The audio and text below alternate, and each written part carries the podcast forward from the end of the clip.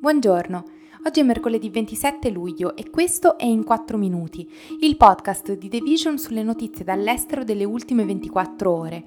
Parleremo del risultato del referendum sulla Costituzione tunisina, dello Zimbabwe che punta sulle monete d'oro per arginare l'inflazione e della Cina a cui non sta piacendo la campagna dei Tories nel Regno Unito per la nuova leadership.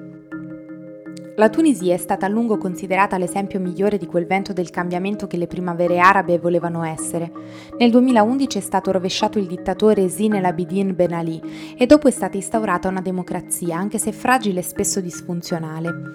Da allora ci sono voluti tre anni per scrivere una Costituzione inclusiva che è stata presa a modello dagli studiosi e dagli altri paesi e che ha diviso il potere tra il Presidente e il Parlamento nel tentativo di limitare l'autorità di qualsiasi capo dello Stato che sarebbe venuto dopo. La Tunisia ha tenuto con successo tre elezioni libere ed eque, fondato istituzioni indipendenti e salvaguardato la libertà di espressione e di stampa, fino a ieri, quando il risultato di un referendum costituzionale senza quorum ha consegnato al presidente Kais Sayed il pieno potere in Tunisia, lui che aveva nell'ultimo anno già indebolito il Parlamento e il governo. Secondo Sayed la nuova Costituzione porterà la Tunisia a un futuro più prospero, ripulirà il paese dalla corruzione e porrà fine alla paralisi del suo sistema politico ma molti altri tunisini credono che si avvererà il contrario, con la maggior parte dei partiti politici di opposizione che ha esortato i sostenitori a boicottare il voto. La nuova Costituzione conserva la maggior parte delle clausole di quella precedente del 2014 in materia di diritti e libertà, ma relega il Parlamento allo status di ramo secondario, con il solo Presidente autorizzato a nominare il Primo Ministro, il Gabinetto e i giudici. La capacità del Parlamento di ritirare la fiducia dal governo è indebolita. Il Presidente può dichiarare lo stato di emergenza in caso di pericolo imminente, senza limiti di tempo o di vigilanza, e non è prevista la sua rimozione. La votazione si è svolta nel primo anniversario del giorno in cui Sayed ha licenziato il primo ministro e sospeso il Parlamento, tra le proteste a livello nazionale per la crisi economica e le risposte insufficienti del governo alla pandemia. Con l'inflazione alle stelle nello Zimbabwe, la valuta del paese in caduta libera mentre le persone la abbandonano per il dollaro statunitense, il governo del presidente Emerson Mananagua sta puntando su una nuova strategia, le monete d'oro. La banca centrale, la Reserve Bank of Zimbabwe, ha erogato 2000 monete alle banche commerciali, denominate Mosi o Atunia, che dalla lingua locale tonga si traduce in il fumo che tuona, e che recano l'immagine delle cascate Vittoria, la meraviglia naturale dello stato famoso in tutto il mondo mondo. Le monete saranno negoziabili sia in Zimbabwe che all'estero, ha detto la banca, e possono essere cambiate con contanti.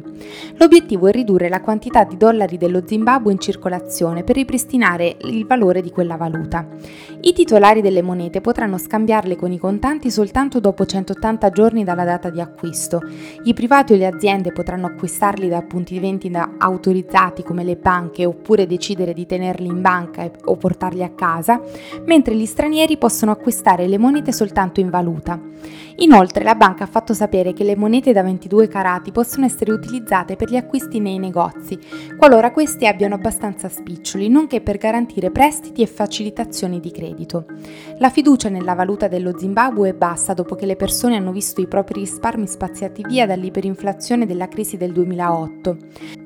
A giugno di quest'anno l'inflazione è balzata al 191,6% dal 132% di maggio. Le autorità stanno lottando per strappare lo Zimbabwe dalla morsa di una crisi economica caratterizzata da una rapida svalutazione della valuta locale, una disoccupazione del 90% e un calo della produzione manifatturiera. A settembre si deciderà il successore del primo ministro britannico Boris Johnson e allo stesso modo il nuovo leader del partito conservatore.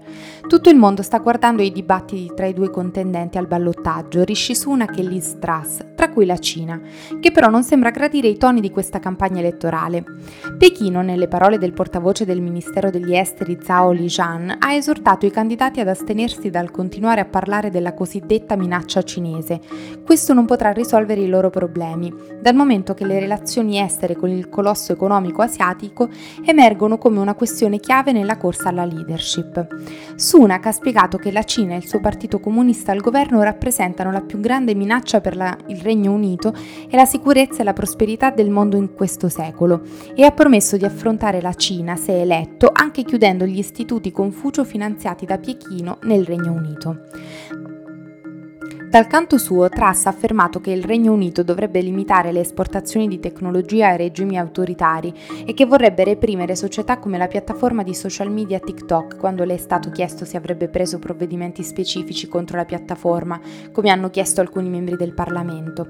Le relazioni tra Regno Unito e Cina sono state tese negli ultimi anni a causa delle preoccupazioni britanniche sulla repressione della società civile da parte di Pechino a Hong Kong, delle gravi violazioni dei diritti umani nella regione nord-occidentale occidentale dello Xinjiang e della percepita minaccia alla sicurezza nazionale delle infrastrutture nazionali finanziate dalla Cina. Quest'ultima e le sue società hanno negato l'esistenza di una tale minaccia e hanno avvertito le nazioni occidentali che i commenti sulla sua gestione dei diritti equivalgono a un'interferenza nei suoi affari interni.